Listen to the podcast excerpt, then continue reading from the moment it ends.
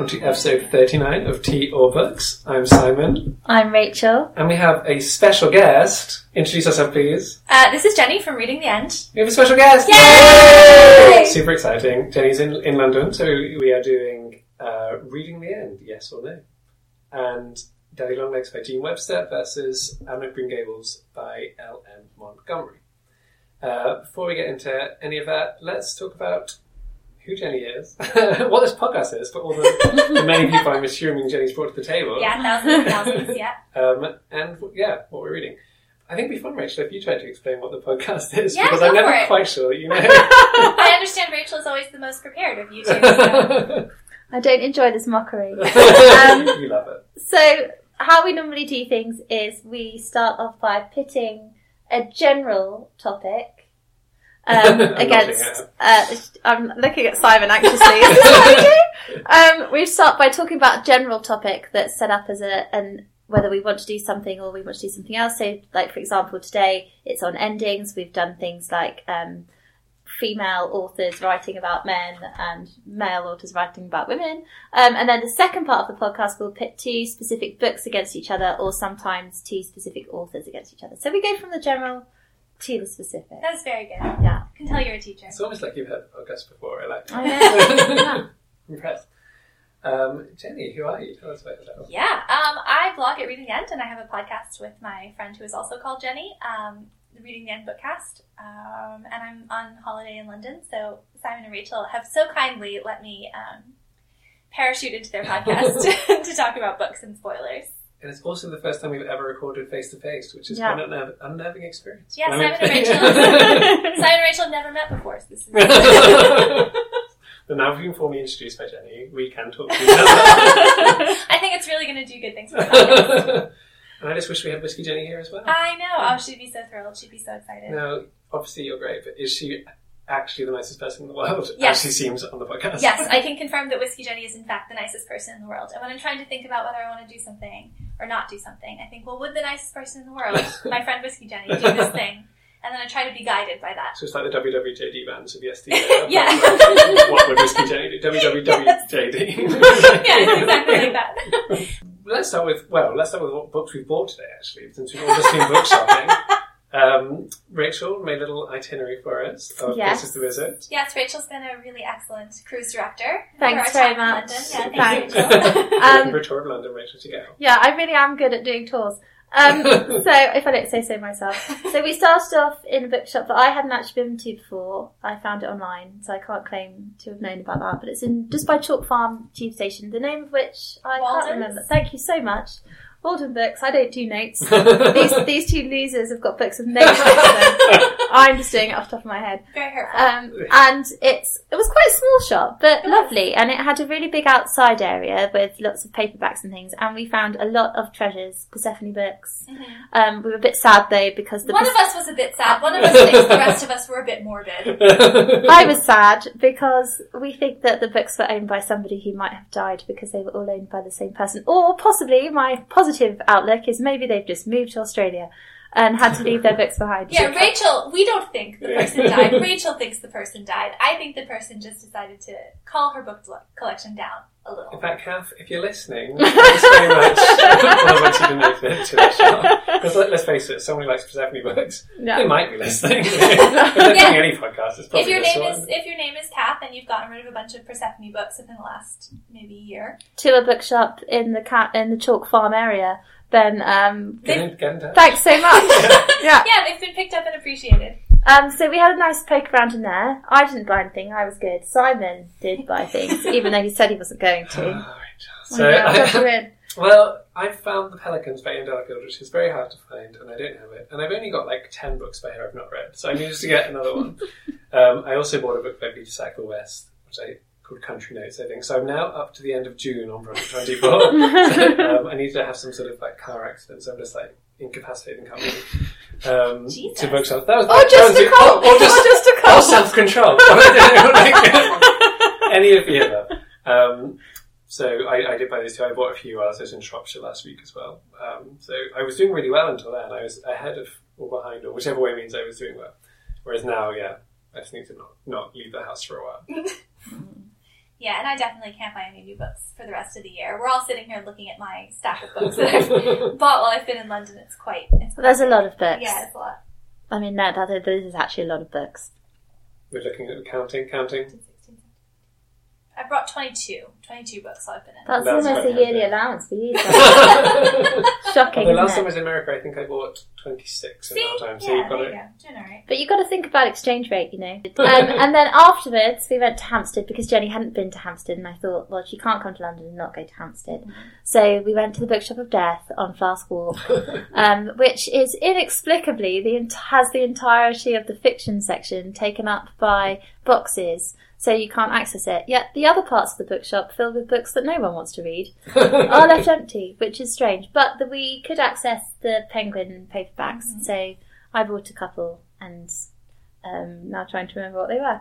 Um, I got Friends and Relations by Elizabeth Bowen, and which I have already read, um, but I didn't have a copy. And um, Da- the Daughter in Time, Daughter of, Of Time? Time. Daughter of Time by Josephine Tey, who I've which I've wanted to read for ages, Oh, and, it's good. and it's a nice Oh, green. that's what you were green That's, complaining what, that's when I, I, Yeah. I, I went to my usual rant about Richard the Third and how everyone needs to stop going on about him, just popping back into the car park and forget about it. I still maintain it's not Richard the Third because they just got that guy come out of the woodwork and be like, oh, I'm a descendant of Richard III and his DNA matches mine. He probably just killed his brother and buried him. that was the way he was getting out of it. Hmm. No, I'm not technically a forensic scientist. I don't know. Yeah, but your story holds up. yeah, thank you very much. Um, I didn't buy anything in that bookshop. Irontown was good that time. Smug. Yeah. Um, well, I did buy something in that bookshop. I bought it, but it was a, a, a charity, really. Uh, I bought a book for my mother to read on the plane. I bought a copy Yeah. of Return of the King, which she's been wanting the whole time we've been in London, and every bookstore I've gone into has not had it so far. That's amazing. Oh, and we went to the Oxfam bookshop as well in Hampstead, which is very good. Highly recommended for people visiting. Yes, excellent. Um, I got uh, three books, didn't I? You did. Oh. Simon bullied her into buying Yeah. Simon actually forced me Unashamedly. to buy them. So really, it's his fault. I bought two E. H. Young, so I got Miss Mole and Chatterton Square, which I wanted to get anyway because Scott at Furrowed Mi- Middlebrow has put them on his um, top. I think they're in the top ten actually. Those ones um, of his must read Middlebrow selection. So um, I got that, and And in fact, we might be doing those on the eps- on the next episode of Two yes, depending on how fast I can read them. and I also got a selection. What was the AML one Once a week. Once a week. Um, so I can't remember what I bought. So I have actually got quite a good memory normally. Um, and it's just a selection of essays and funny sketches, I suppose, of A.A. Milne. And seeing as Simon's always banging on about how good A.A. Milne is, I thought I ought to try. They're great fun. They are from his early days working for Punch um, in the 1910s, I think. Actually, because of Simon, I badgered one of my uh, my friends who's with me on this London trip into getting the Red House Mystery, which she had never heard of, but I had because Simon was so hot on it a few years ago. Which is a brilliant detective novel. yeah.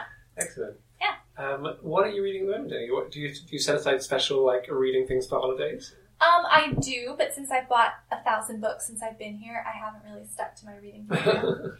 um, but I'm reading 23 Things They Don't Tell You About Capitalism by Ha-Joon Chang. Um, Rachel, uh, podcast has got a lot classier.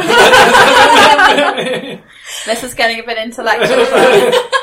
well, um, Anna, who blogs at Things Mean a Lot, uh, reviewed it a while back, and I had it on my list, but I, it sounded very sort of like o- over my head, so I haven't. it's taken me a few years to actually get around to reading, but it's pretty good. It's I, I, I mostly understand what's what's going on. They said something I thought was really interesting in it, which is that um, people who propose, people who promote a free market, um, are actually just ignoring all the things that make the market unfree. They're not counting the things as regulations that they're taking for granted. Like immigration control is a major market Right. regulation. This book says, which I never thought of before, but it's of course obviously true. If the borders were open, everyone would come in and work for low wages, and that would be much more free market. But they don't, and no one wants them to. Brexit. Curse you. Sorry to our listeners who Yeah. you know, in the book. you, you, you, you shouldn't support Brexit, though. Um, yeah, so it's really interesting. I think I'm going to learn a lot uh, if I can continue to understand what he's, he's talking about. What are you guys reading? Um, well, I've just finished um, Long Live Great Bardfield, which by Tirzah Garwood, who's the wife of um, Eric Ravilious, mid-century British artist, and that's just been published by Persephone. It's really, really good. It's an autobiography, so um, and I love the artist, and I love all of that um, circle, so that was really interesting. And I did just read another book as well, really quickly, and I can't remember what it is. Um, but I'm now reading. Yeah, your memory's fantastic. Yeah, Yeah, I it's think I good got case for it. awful memory. I read books too quickly, and I'm now reading. Um, It's a strand petty. Yeah. yeah. I'm now reading um, a book. But I can't remember. You're reading a book. I I'm see. reading a Okay. And drinking tea. Um, Exactly. I am. It's wonderful. Um, it's you'll know what it's called. It's well, I by need more clues than this. you know Helen Zenna something. And oh, no, not so quiet. yeah, so so I don't even Helen know. Taylor Smith. Yeah, Helen Zenna Smith. Um, not so quiet. It's a book about ambulance drivers during World War One, so it's very good so Oh, far. sounds fantastic. But I've only about thirty pages in, but I'm enjoying it. Which I believe is a sort of riposte, or not riposte, but something to All Quiet on the Western Front. I believe so. Yes, it's very. It's kind of you know one of those angry books written just after the war, where people, um, maybe even written during the war. I'm not sure when it was. I think it was published in 1918, but it might have been written beforehand. Um, so yeah, it's quite brutal, but good. Really enjoying it.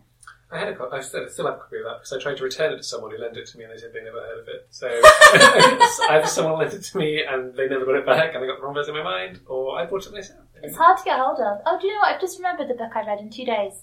Um, Anything is Possible by Elizabeth Strout, which has just come out in the UK. I don't know if it's been out No, in you the love US. Elizabeth Strout. No, well, I've, this is the first book I've read of hers. I've kept meaning to read about her, uh, read her books because You don't like her, do you? No, I don't have an opinion of her. I just feel like you and I were at the Strand one time and you bought a book by Elizabeth no, Strout. Am that I never happened. that? That never, happened. Um, but I was just blown away by how great it was, and then I told everyone at work about it, and they were like, "Why is it so great?" And I, I just can't, I can't explain why. It was Hmm. just such a fantastic book. Hmm. I just loved her writing. I was completely sucked into it. And yeah, amazing. Good Highly memory. recommended. um, it just came back to me. It's because I literally read it in two days, so it was like a didn't register as a book I was reading. Oh, sure. Yeah. Um, Shut well, well, I'm reading Persuasion. Um, Aw, I by Jane Austen, Persuasion. um, which is for my book group on Wednesday. I I read all of Jane Austen when I was 18 um, in preparation for an interview for Octavity.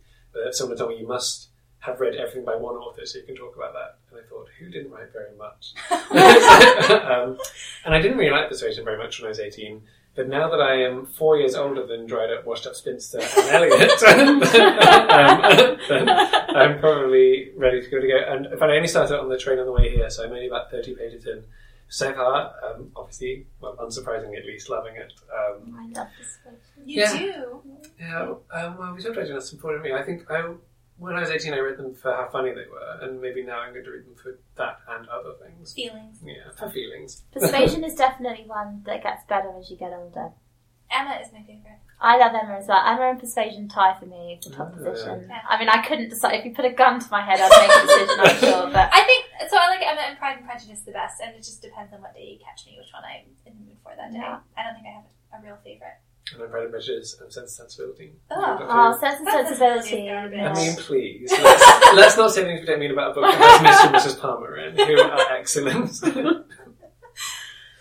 Mansfield Park, we can all agree, is no one's favourite. I actually really like Mansfield No, you don't. yes, I do. I do. you don't Stop know. it, Jenny. I do. I quite like Mansfield Park. I No know, one likes I it. do. I know. I know. Fanny is terrible, but I don't know. Somehow I find it really satisfying to read. I think the thing is, um, she made not Wickham. What's the Wickham character in Mansfield Park? Henry, Crawford. thank you. Henry Crawford. She made him terrific. She like Yes, he's no, the Crawfords are great. The Crawfords are fantastic. I mean, it's a great book. It's just got a really rubbish heroine. yeah, she's garbage. I mean, I don't even mind her so much as like the, oh, who should I marry? I guess this guy is not technically my brother. I'm marrying him. And then him in the end, like the last chapter, he's like, "Well, I've spent the entire book not really noticing you or Yeah. liking you at all, but hey, now I love you. Let's get married because the girl I did love doesn't love me back." I mean, come on. Yeah, I mean the romance is not good, Well, but yeah. I but I do enjoy the Crawfords enough that it I, I like Mansfield Park is maybe in my second tier. but can we talk about how the romance in Emma is trash? Yeah, it's not No, really- I'm sorry. I love It's Mr. not Knightley. I love him. But he's Love like him, love him, 700 years him. older than her. That's And- not the point. And he's like, I remember cradling you as a baby. Yeah, that's marry strange. That's- Yeah, when he was a teenager. Come on, it's Okay. totally fine. Okay, well let's see You work in if when school. when Let me know. Want me to cut that, Rachel?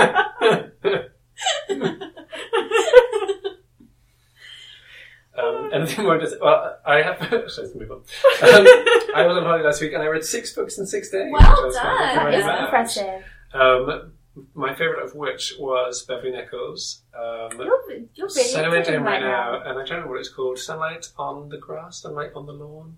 I Those are two different things. I'm not the only one with a rubbish memory then, No. clearly. but I read it in a day. um, it's the third in his Merry Hall trilogy, which I have read very quickly. And in fact, it's one of my Project 24 books because I had the first two and I read them I couldn't face not immediately reading the well, third you one. know, that's fair enough. Um, and it's, yeah, it's just so lovely and fun. But I also read, um, one of the more interesting ones was a biography of John Craske, who, who I must have heard of at some point when I got this book. But um, my, actually, my friend gave it to me, but I think it was on my Amazon wishlist before that. And he was a sailor who took up painting and uh, embroidery after he developed after he had some sort of breakdown. Oh. Um, and he was he was discovered by Sylvia Townsend Warner and Valentine Oh, here we Ackland. go. And I'm assuming that when I read the biography of Sylvia Townsend Warner, I must have read about him and then put this book on my Amazon wishlist, but I had no recollection of that at all. So when I opened it and see, they started talking about her, I was like, oh my gosh, what a coincidence! But I don't think it was actually a coincidence. I think it's just my memory. But um, it's a really weird book. It's very um, it's very naively written, I guess, in a sort of way. I mean, that is. Um, she just sort of talks about people she's met whilst investigating it and things that people she forgot to ask questions about and books she forgot to read. So just very, very odd. She's like, I think I should. I think there was a painting there, but I forgot to go and check, and that sort of thing. Yeah, it's, it reads like the notes for a book, but it somehow it's, it works. It, it shouldn't work. It breaks every rule of biography, but it's fun. Ah. Yeah. Okay. right. Well, yes. Let's go into the first topic. Uh, reading, reading the end first or last, I guess. Well, yeah, or just, you know, spoilers. Yeah. Spoil- yeah. yeah, spoilers, yeah, yeah. The- reason, of course, that we have chosen to do, uh, well, we asked Jenny to choose a topic, and she suggested, since her blog and podcast are called Reading the End, that it would be a, a good way to start. But so, Jenny, why is, it, is your blog called Reading the End? This will give your position. Uh, yeah, um, it's because I read the end of books before I read the middle. Um, and Pause for gasp. I really think that it's one of those things that people, I think the reason that everyone reads the way they do instead of the way I do is just out of habit. I think that they think they're meant to be reading in this certain way that's not objectively better. as soon as I said that, Simon picked up his pen and started writing furiously. no.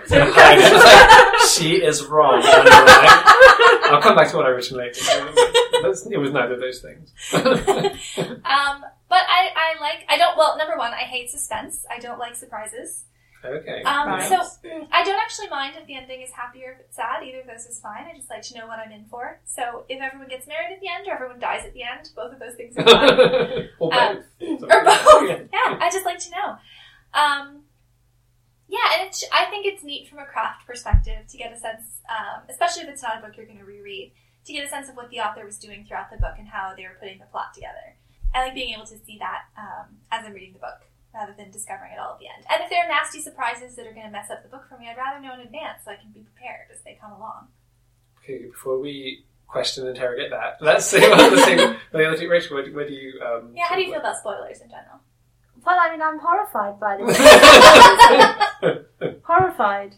Um, for me, I mean, I'm the world's most rubbish person at seeing things coming. Like, whenever I watch a film, and I'm always the person gasping and, and jumping out of my chair, and people are always like, "Come on, surely you knew that." I was like, "I didn't know." so I love being surprised, and I love all the twists and turns of the narrative, and I get very anxious about what's going to happen to the characters. I mean, I still get stressed every time I read Pride and Prejudice, just in case it doesn't work out. So um, for me, if I read the end of the book, then most of the pleasure of reading it would be gone for me because I love the story unfolding and finding things out. And if I already knew what was going to happen, then I guess I wouldn't see the point in reading it because that's the point in reading it for me is finding out what's going to happen. But do you never reread?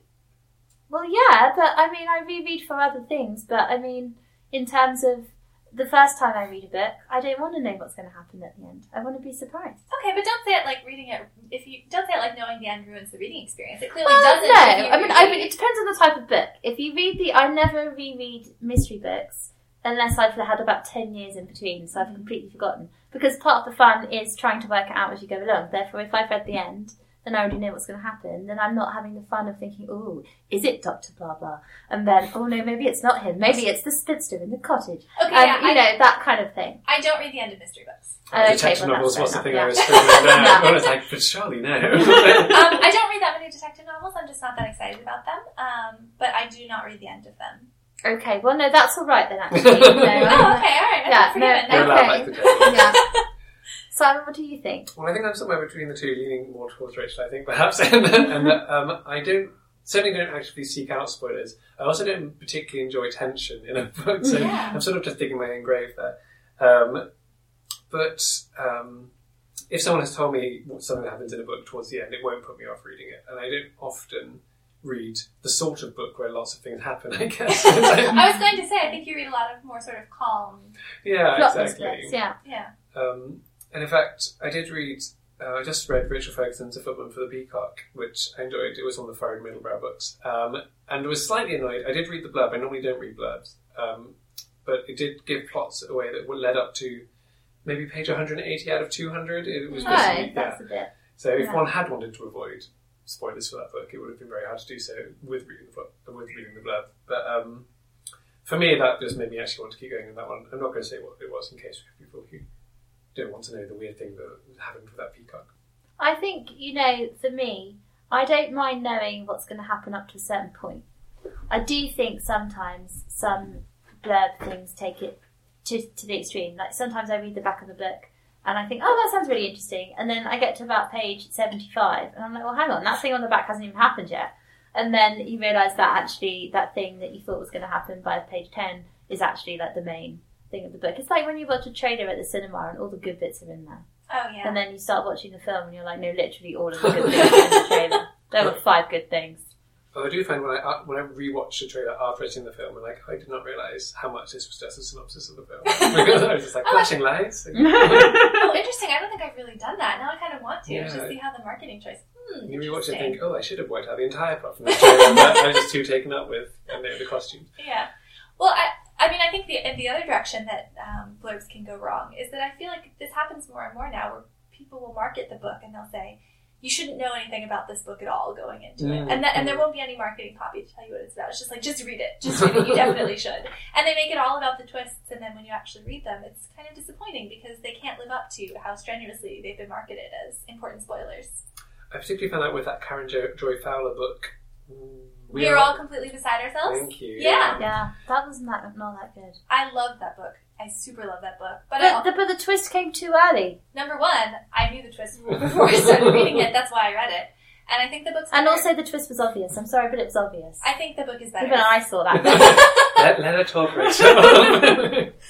I think the book's better if you know the quote unquote twist, which is revealed about a third of the way through the book, so I wouldn't even call it a twist. but it's an obvious twist. Is it? Yeah. it's I- obvious if you've got the UK cover, which has a picture. Yeah, which oh, is yeah, yeah, so cover. well, so Yeah. is the so is the US one. I mean, it's it's small. It's like a detail in the in a bigger. It just wasn't that great a book. I liked it a lot. I was pretty underwhelmed by it, I'm afraid. But, Well, yeah. But I Yeah. think, you know, you Yeah. don't write the Jane Austen book club and then write that and then, you know, it's not high. Jane Austen book Did you like the. Jane Austen book? No. No, I didn't like it at all. Um, but that was one way, again, yeah, as you say, the marketing seemed to be all about like unbelievable diversity. You wouldn't believe it. And um, A, most people found out what it was before Yeah. they read it anyway. And then B, like, if you were just reading for the twist, like in a detective novel, I often am reading for the twist because I, Yeah. I get really cross if I get to the end and it's just like, oh, I guess it was them. I want to be surprised. Um, and spoilers would make me not read a detective novel. But yeah, with that one, like, if you were reading for the twist, then you've got to get through another 200 pages afterwards, where it's just like, oh, I know it now. Yeah. and that's frustrating. I mean, the only time I would really skip ahead is if I'm really worried about a character, and then I just want to reassure myself that it's going to be okay. Well, that's usually why I read the end. I'll. I mean, it's not. It's not that I need to know every single thing that happens over the course of the book, but as I'm reading, I'll think, oh, I wonder if Rachel turns out okay at the end, and then I'll check the end to make sure that Rachel doesn't die or whatever. and what do you do if there's no mention of them at the end? Yeah. Then it's a hint. Isn't Something's it? probably happened along the way. yeah. Usually, if there's no mention of whatever I want to know on the last page, then I'll keep flipping forward until I find the answer. Okay. So sometimes I'll just read the last page, and sometimes I'll read the last four chapters or something at the end. I know. It's fine. It's good. I like it. and how far do you get normally before you start looking? Um, it varies a lot. I usually get farther with ebooks because it's harder to actually physically flip to the end. Um, but as soon as I know who all the characters are and what the basic premise of the book is, then I'll usually kind of check the end to see what the the shape of it's going to be. I always need to know exactly how many pages I have in a book that I'm reading. Like, I need to know what the last page number is. So whenever I start reading a book, I look at that immediately. And I have to be, because I don't want to read anything, I have to be really careful that I'm looking Yeah, at just at the right at the bottom of the page, or sometimes right at the top, with, trying to look without catching anyone's names. I'm miming a book here, which is not helpful for a podcast. but, um, but I, yeah, I just get really, I, well, if I realise that I don't know how many pages are in a book, I can't read any further. I just get like every as I keep reading, I feel like I, I, don't, I just don't know how many there are. Which is why I one of the reasons I can't go with ebooks. I need to know. Yeah, I do prefer I do Yeah. prefer physical books because I do like knowing how much more there is to go. I also just work out page per minute and then how long, how many minutes left I have to read. Because I read, I work out I read about a page a minute. Because obviously font size is different, but it's about that. And so I'm like, okay, I can finish this in three hours. If I want to. Oh, I've Yeah. never thought of that. Yeah. No, I haven't either. I really was going to say that was an English degree that made me think that. Oh, yeah. yeah, it's just like, can I finish this before I need to start writing the essay?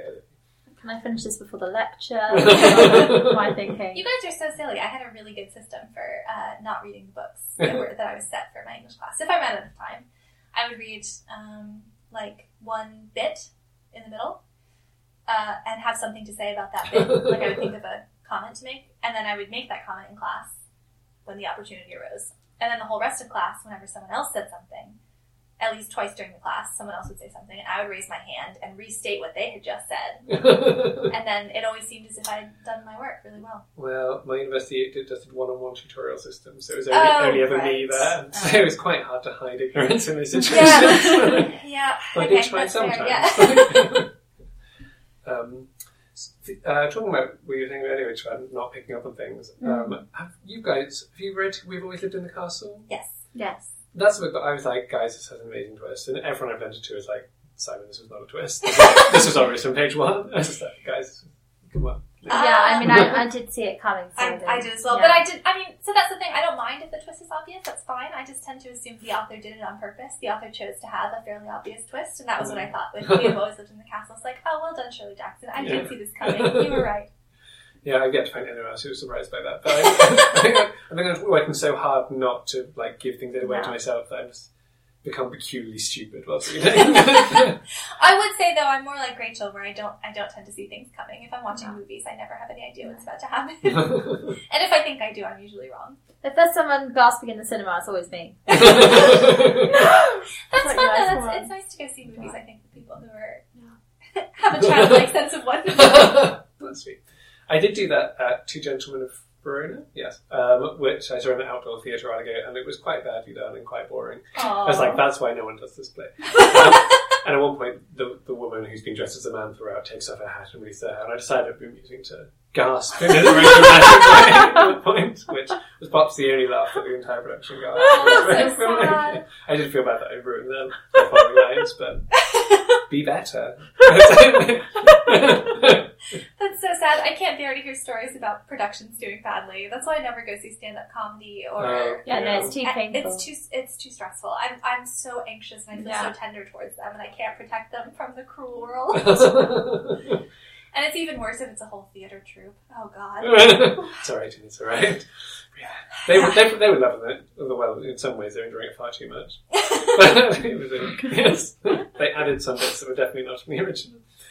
Um, But so okay, do you guys think it's objectively better to read the book not knowing what happens, or do like you think it's morally. just no, no, aesthetically? Okay. Um, Because I really do think it's that. The thing is, like, I happened when I was a kid. I happened to read the end of a book, Hmm. um, and and enjoy it a lot. And I happened to have a parent who said, "Oh yeah, you can read the end. It's fine." Yeah. But that is, I mean, and and that was a pretty minor set of coincidences that led, led to me reading this way. So I don't think there's anything. There's no a priori reason that you know not knowing the end is better. I don't think. But what do y'all think? um, I guess it depends what sort of book it is. I always think that it's best to read a book the way the author wanted it to be read. Hmm. I guess, which is why Death of the author, though. Well, I know it's like it's it's so 1910 scholarship I'm right now. Um, but I, I'm not sure I agree with Death of the Author. yeah, I, I no, I actually, I was actually just making fun of it on my We've last got podcast. FR Leavis over here. Sorry, FR Leavis over here. well, I would say the first chapter of my thesis was mocking the Leavises. um, Partic- so that's certainly something that guides me when I'm writing blog reviews. I don't want to give away anything that I think the author has tried to hide. So I think if the author thinks it's a twist, then I don't want to tell people about it. And for myself, in the same way, I guess I want to read it the way they want it to be read. But do you reread? Not very often. Aha, Um, interesting. And if I do read it, it's it it's it's books that I reading for very different purposes. Things that I'm, I don't think I only reread things for comfort, basically. Apart from Persuasion, obviously, that I'm rereading because my book group is doing it. So um, by choice, probably I reread maybe two books a year. Wow, that is Yeah. so few. Yeah. Interesting. Okay, well maybe that's part of it because I reread a lot. I reread a lot. I would say, I mean, at least a quarter of my reading is is rereading. So Probably presumably when more. you're rereading, Yeah. you already know what happens at the end, so you don't need to read the end. Correct. times. Yes. hmm Yeah, unless I don't remember. I mean, unless it's a book that I've read years and years ago and I don't remember the end. But yeah, if I already know the end, then I don't need to read it. So what sort of response do pe- you normally get from people to um, re- revealing this? Um, Yeah, horrified gasps. yeah. Well, and what's really unfair, I think, is that when I do not reveal spoilers to people, I try to be conscientious about that. But when I ask people to tell me spoilers, they won't do it. I remember you talking about that. And I hate it. It drives me crazy. They're always like, no, I want you to enjoy it. but they don't actually want me to enjoy it because if they did, they would let me read the way I want to read. I went to see um, the movie Speed at, um, I think, McCarren Park in Brooklyn with some friends. And there's a part in the movie where there's some people trapped in an escalator by a criminal. An escalator. There's some people trapped in an elevator by a criminal.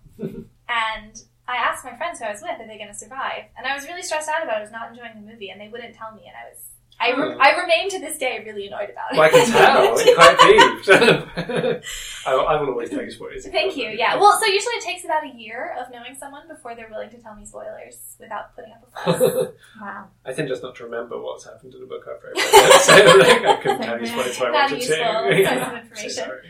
well, so do y'all ever seek out spoilers for anything for TV shows or No, never? I ever? don't want to know. I want to find out. I get very frustrated, for example, when I read a film review and they give away what's happening. I'm like, I read it to the review to see if it was good and whether I should go and see it, not to find out blow by blow what happens. Otherwise, there's no point. I already feel like I've already seen it now. Um, so no, I just no, I'm not into spoilers at all, and I'll try and avoid them. I'll like cover them up, or um, if I want to flick through a book a bit to kind of see what's how many pages I've got left, I'm always frantically. I'm trying to just look at the numbers and not the words in case anything gives anything away. So uh, yeah, I mean, I'm kind of agreeing with you in that I read the book Sorry, in and that case. yeah, Point- sorry. doesn't work for a podcast. Yeah, no, sorry, you can't see us. Um, I agree with Simon in that um, I want to read it the way the author intended it to be read, and stories are written in a linear fashion, so I feel like we should read them in a linear fashion. My exception here is I do seek out spoilers for soap operas. but then I'm always really cross with myself because I don't want to know spoilers, but I can't cope in a world where more information about those characters is available and I've not read it. so it's just I'm in a bitter cycle of like, ah, I wish I hadn't found that out. Simon. But I need to know more. Well, okay. What about books where the author, in fact, reveals something, a major spoiler, before you get into it? Like, did you guys read The Secret History? Yes. Yeah. Okay. Well, what about a book like The Secret History, where she tells you right in advance that they kill their friend Bunny? Again, I Yes, but that's not the story, though, is it? Sorry, Simon. No. Carry on.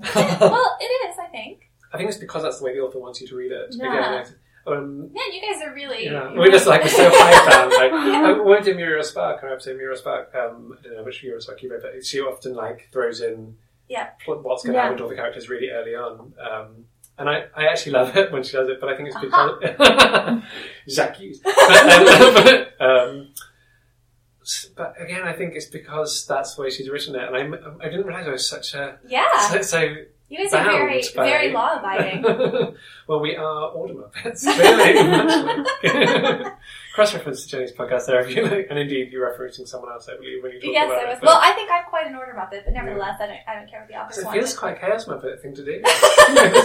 But I, I really think it's only because that's the, the habit we've been handed down from Mm. you know successive generations. I don't think there's anything. Since writing was invented. Yeah, I don't think there's anything. well, since writing was invented, the Iliad and the Odyssey don't. You know, you, everyone knows what happens in the Iliad and the Odyssey. That's Uh, such but, I a... mean, I actually really don't. Okay, well you don't, but everyone in ancient Greek times did. Miss True, Smarty true. Pants, I don't do Greek literature. clever clogs. Just Just because you don't know what's happening in the Iliad and the Odyssey doesn't mean the intended audience didn't know. they all knew exactly. you know, stories have, you know, as a teacher, teaching children how to write stories, and we talk about how stories are constructed, and you start with your introduction and then you build up to the main event and then you have this climax and then you resolve it and then you come down to the end and stories are all built along that structure. And I think you know pretty much. I mean, let's ignore postmodernism for a second. traditional story Yeah, format sure. Yeah. and in fact it, all stories will fit somewhere into that kind of structure. And some stories have several of those triangles within them. But you know that's how stories are meant to be read. You're reading your way to a resolution. If you already know the resolution before you start reading all that kind of climax and tension and stuff is lost isn't it No, not at all. I don't think so at all. I mean, if that's the case, then rereading would be pointless, and nobody or rewatching movies, nobody would ever do it, which obviously they do. I think actually it enables me to appreciate the craft more, so I'm able to actually see the work that the author put into it and how they're building the Yeah. suspense. I think rereading is different though because for me, I I'm reading the first time to have a story and to be excited by it and to follow it along, and then the second time I'm reading it just to find the stuff I missed. That's why I love reading Jane Austen uh, time and time and time and time and time again because there's always things that I miss. Like Emma, the first time I did not see any of that stuff happen. I was like, it was Frank, and then Spoilers. spoilers. Sorry. and then the second time you read it and you're like, how did I not see that before? And then the third time you see it happening earlier and earlier and earlier, and that's really fun. That's about looking at the craft. For me, I don't really think about the craft the first time. There's, it's subsequent readings that I'd want to to dig deeper. And that's fine, but I don't think that's, you know, a priori better system, right? It's just the one you're used to, isn't it? It's, it's how I like it, Jenny. well, the other thing is, I don't like surprises, so oh well, then there you are. This I is like the thing. surprises. The, the first time I go anywhere, I'm very reluctant to do it. Like my mom and I went to an Italian restaurant the other day, and she had suggested it, and I was like, mm, I don't want to. Let's go somewhere that I've been before, and it was really good, and I'm excited to go back. But I do prefer going to things again rather than going to them for the first time. No, I suppose it's a personality issue then, isn't it? At least partly, it must Yeah. be right. Whereas I don't care whether people don't agree with them. It's you seem quite angry, Rachel.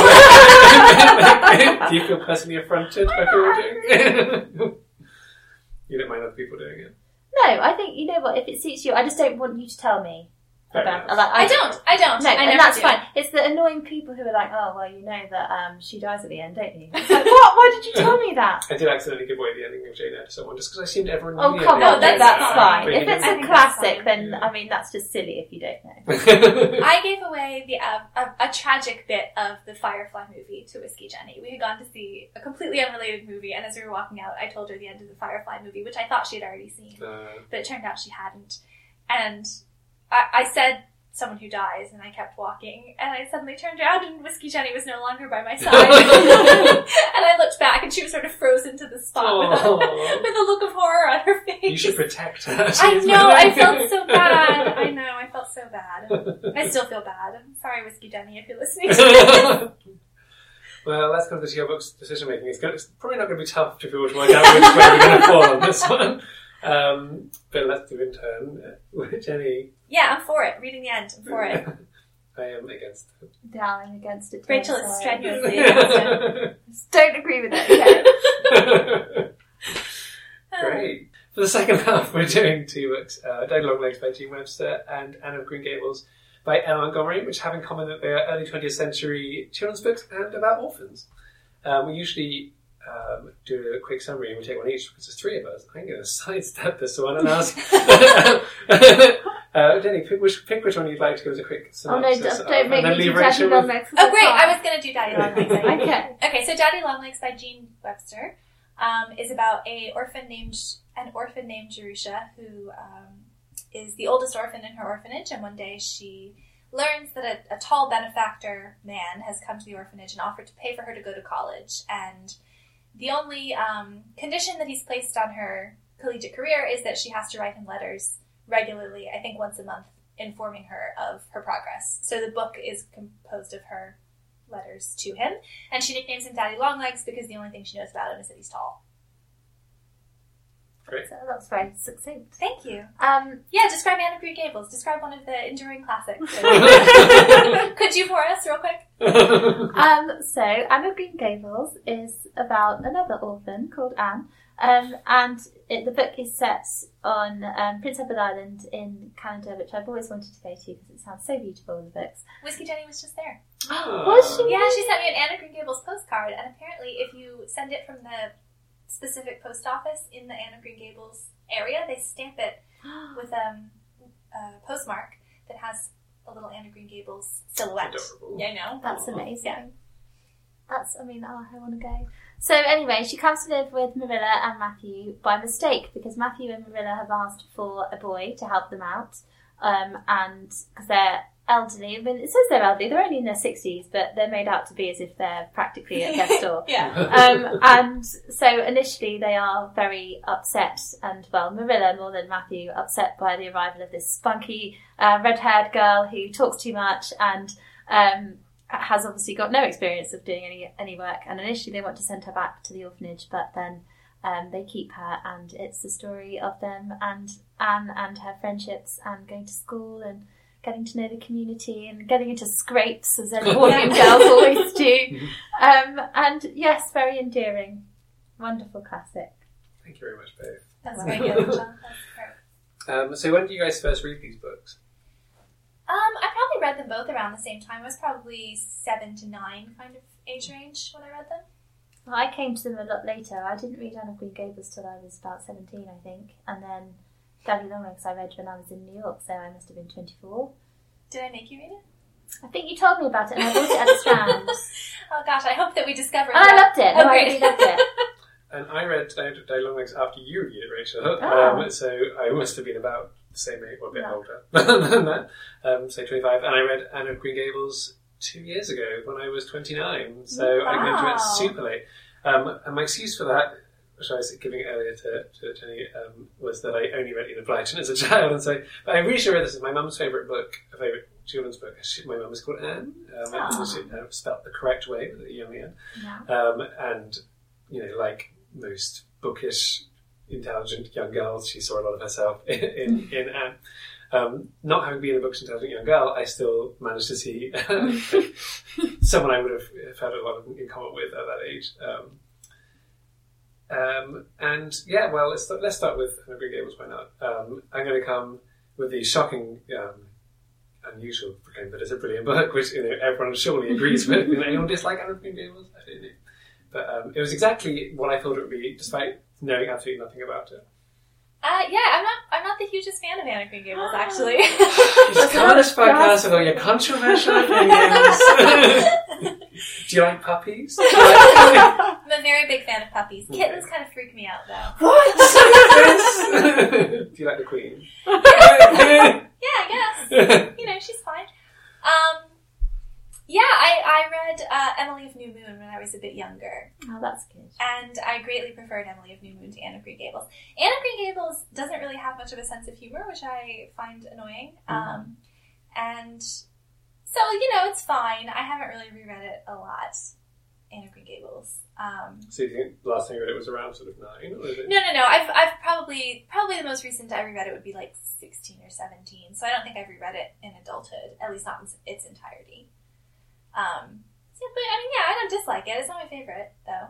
We're gonna, I'm gonna come down on the Daddy Long Leg side at the end. Well, I mean, Bit of spoiler for I me. thought it was lovely. When I read it, I just was. I mean, I saw a lot of myself in her, and um, I just thought it was the most charming book. It made me cry. It made me laugh, and I just thought she's such a wonderful character, and she's so different to having read a lot of, of Victorian books when I was growing up, and they're all very sickly sweet, and the girls are always perfect, and all like you know fall off swings and paralyze themselves, and then spend the rest of the book doing good deeds for people. And uh, what books are you talking Yeah, about? yeah. I actually had no books about any of this. Have you not read what Katy did? I haven't actually. Well, there we are. Does she paralyze falls herself off before a I pushed stick. Yeah, it's ridiculous. Oh. and you know, Pollyanna and things like that. Oh, where yeah. They're always very much Again, about. we only read Blyton. Okay? Yeah, okay, right, no well. one paralyzes himself on swing. yeah, well, No. Pollyanna was quite like that. Yeah, and it's like there's lots of these like yeah exactly didactic books about girls who are very good and very sweet and they suppress all of their desires to do what's right and reading this book that's very ahead of its time and showing a girl who is intelligent and funny and clever and has ambitions for herself and wants to go to college and wants to be a writer. And it's just lovely in that respect that she's allowed to be those things and it's not seen as something negative. It's like wow isn't she amazing? She's got all these talents and she's going to go out there and do them.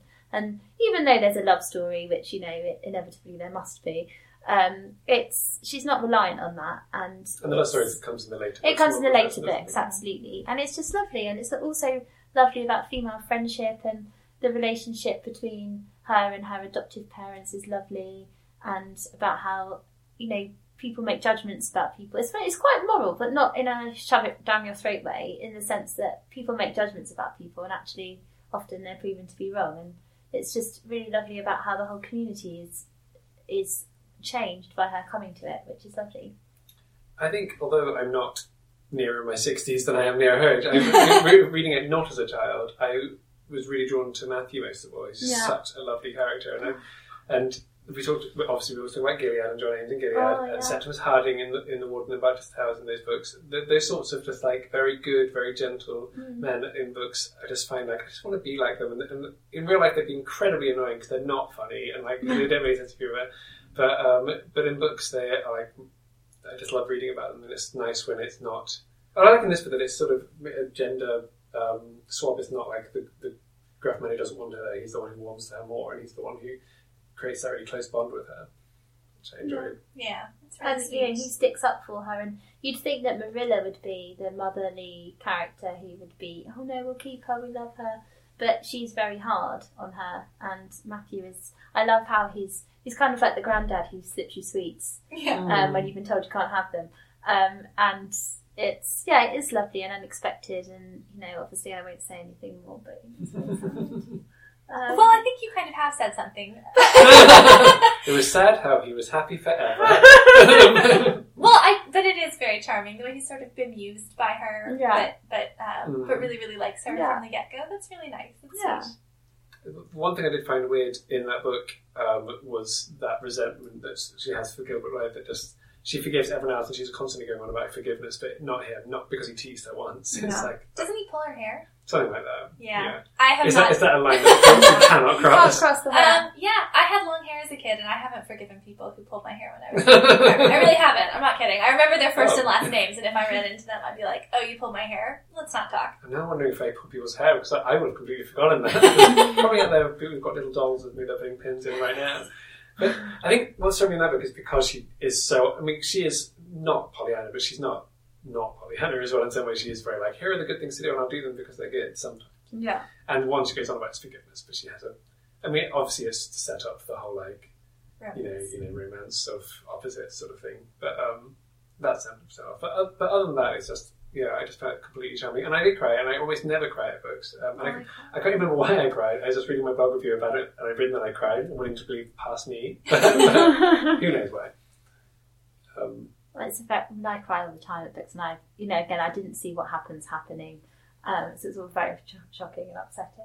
we do normally give spoilers, so we can Yeah. go through that launch where you can give them if you like. Well, Matthew dies. Um, I'm just going to say it, and it's very sad. It but is sad. I didn't cry, but it is. um, I did cry because I didn't expect that to happen, and I should have expected it to happen because every Edwardian and Victorian children's book involves death in some respects.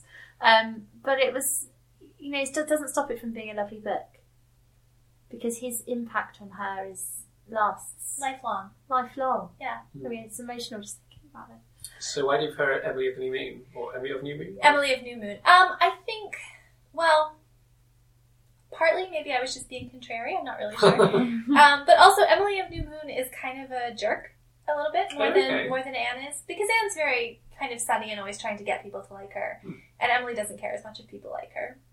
Yeah. And she's also very committed to her. Uh, her the main thing about her is that she's a writer, and that's true from page one Uh-huh. with Emily of New Moon. Whereas Anne, eventually in later books, uh, spoilers I guess, uh, gives up writing and sort of sticks with just being um, not just being, but sticks with being a, a, a mother and wife. Oh, really? Yeah. Yeah, which is fine. Um, but I just identified more with Emily Hmm. on that in that regard. Um, and I and I find her funnier as well, Emily than Anne. I do like the later books, I have to say. Yeah. It feels like L. M. Montgomery bowed down to the pressure to Hmm. you can't have an independent woman, she's going to have to get married and have children and Yeah. do nothing else with her life. I liked the first three. I liked Anne reasonably well. I liked Anne Yeah. of Green Gables, Anne of Avonlea, and Anne of the Island. And then I, But I'm pretty much out. After. Yeah, like once she becomes a wife and mother, her personality just goes. And I'm not saying um, that's not the reality. I know plenty of women who are wives and mothers, and you know they they continue to be interesting people, but Anne is kind of stops being Yeah. interesting. In any respect. And she also stops having any ambitions for herself, which I don't think is What a true. shame. When you have children, you don't stop having dreams for yourself at the same time. But she's just like, I've got my children and my husband, and that's all I want. Yeah, it's just about it becomes more about morality with her Yeah. after that. It's like she's she's the one teaching lessons. Yeah. Yeah. And it's like, but that's never what you said you wanted. So what happened to all that? It's like, did you have a memory lapse, um, L. M. Montgomery, or? Um, so yeah, it's a bit. I got disappointed towards the end, but the first book I adored. Cool. Dead long next then. Mm. Well, I'm, I'm going to confess the off that I don't remember that much about it. No, likewise, I have to and, say. and I chiefly remember finding it quite creepy. I'm afraid. Oh, But, uh, interesting. yeah, I think partly the whole like, why is this mystery here in the first place? Why are you not responding to the letters? And why do you have to fall in love with someone you're calling daddy? Yeah, you're not wrong. There's many levels here. yeah. Take, take this point in turn or disregard altogether. No, I mean that's true. There's a there's a troubling uh, element to because I, I, and I don't think this is I don't think this is much of a spoiler because I think it's pretty obvious even to very young me.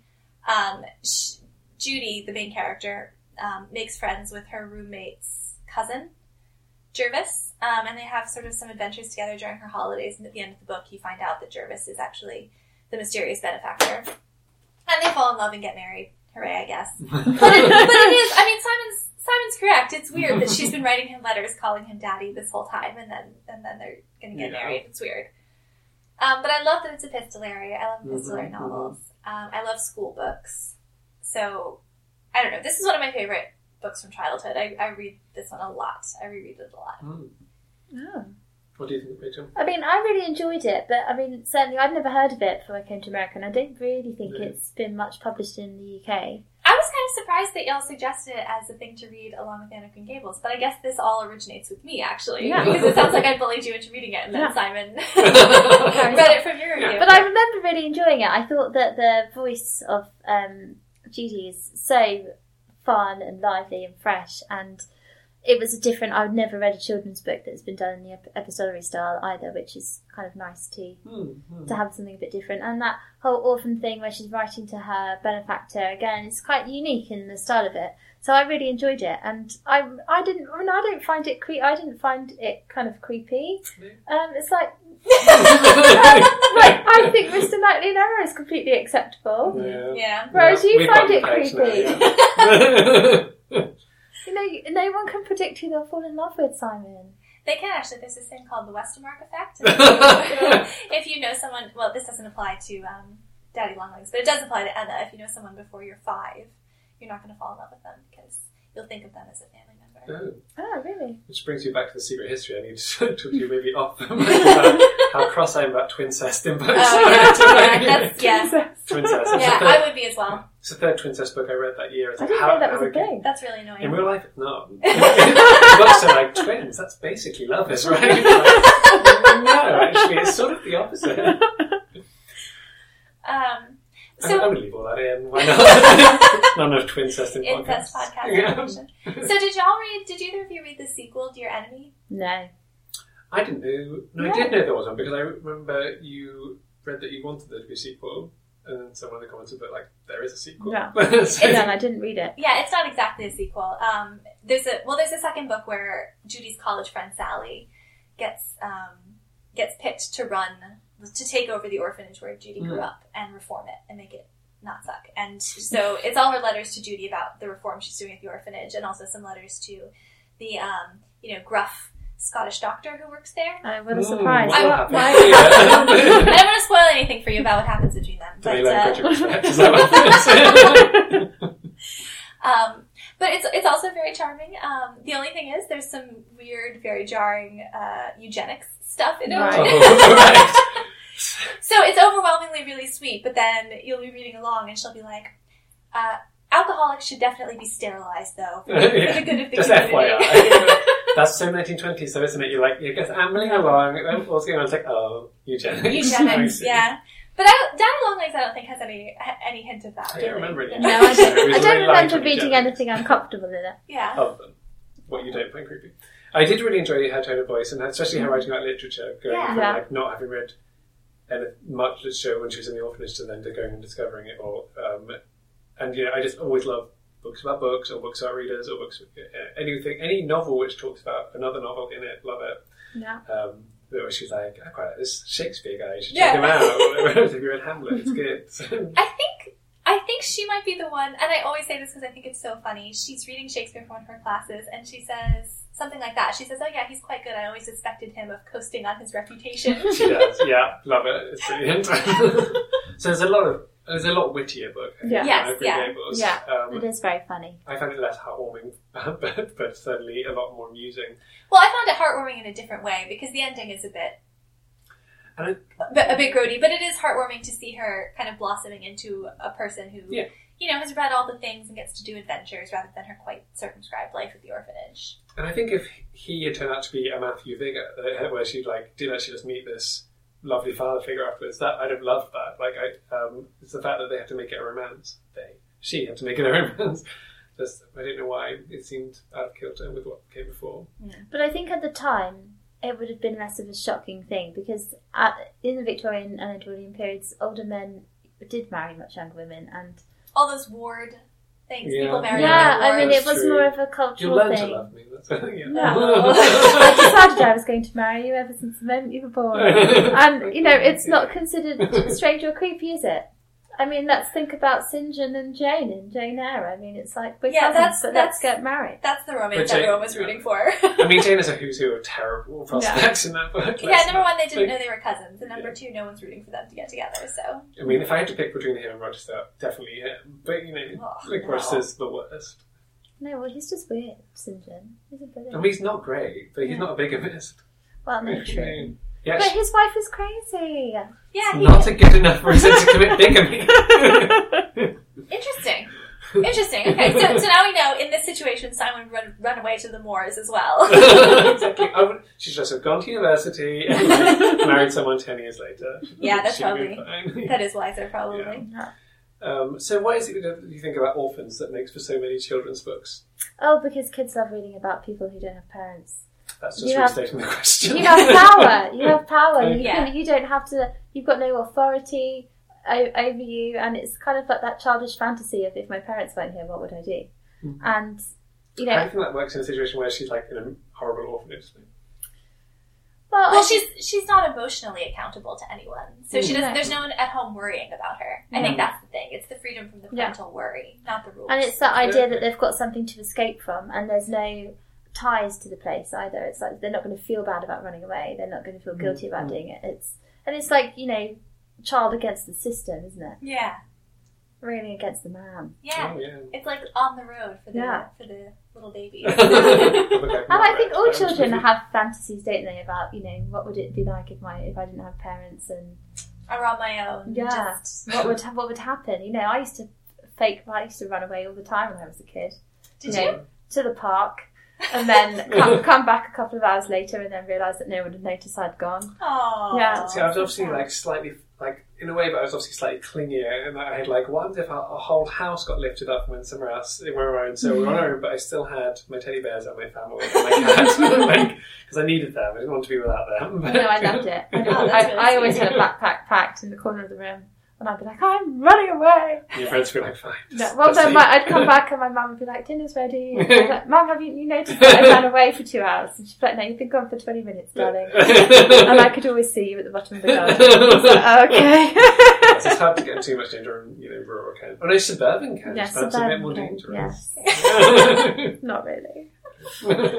Apart from the occasional flasher when you know you're walking the dog, we did have a neighbourhood flasher, but other than that, Yeah. I'm so glad you brought it up. yeah, nasty. yeah. Yeah. No, suburbs can be dangerous too, guys. I'm not that sheltered. But I couldn't really do that much running away because we were allowed to just wander off on our own anyway, being like Yeah. village in the middle of nowhere. Well, you know, I was uh, uh, able to wander off when I was young. It's you know these just felt days, more purposeful with it. yeah, you know, running With a away or Yeah. climbing a tree normally, or investigating something. Oh yeah, I did love investigating Yeah. stuff for sure. Investigating Yeah. on my bike. Yeah, and, and orphans can investigate anything. They Yeah. can investigate murder mysteries, and no one's there to say, "Oh, it's too Yeah. dangerous." You gotta Oh yeah, there's no one to stop them, and also that fact that you haven't got a fact, you've got an authority figure who's looking after you, but they don't care about you.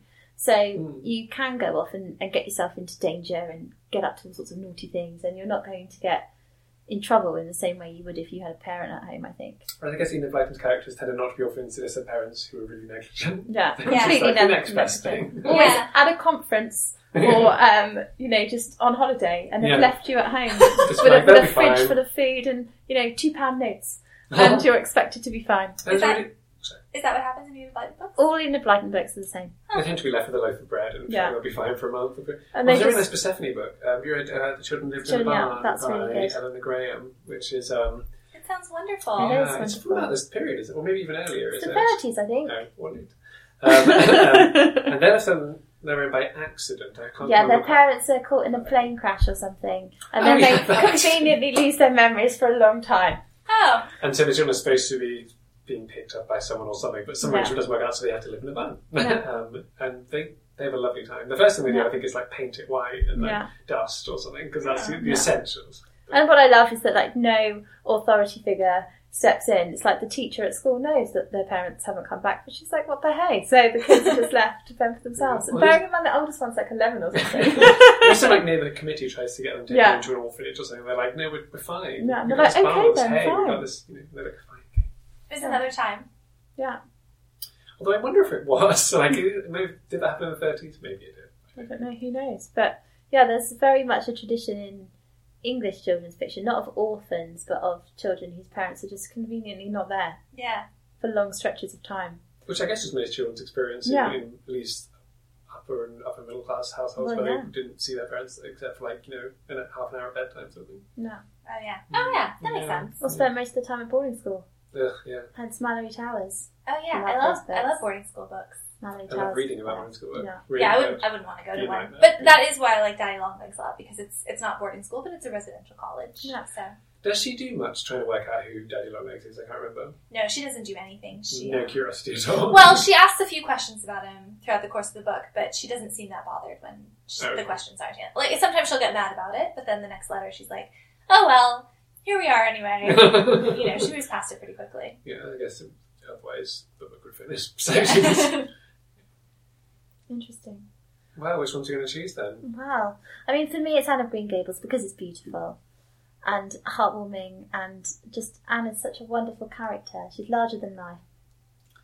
I'm also thinking Anne of Green Gables partly just because I really loved it, partly because it's nice having it in common with my mum. Mm-hmm. Aw. That's nice.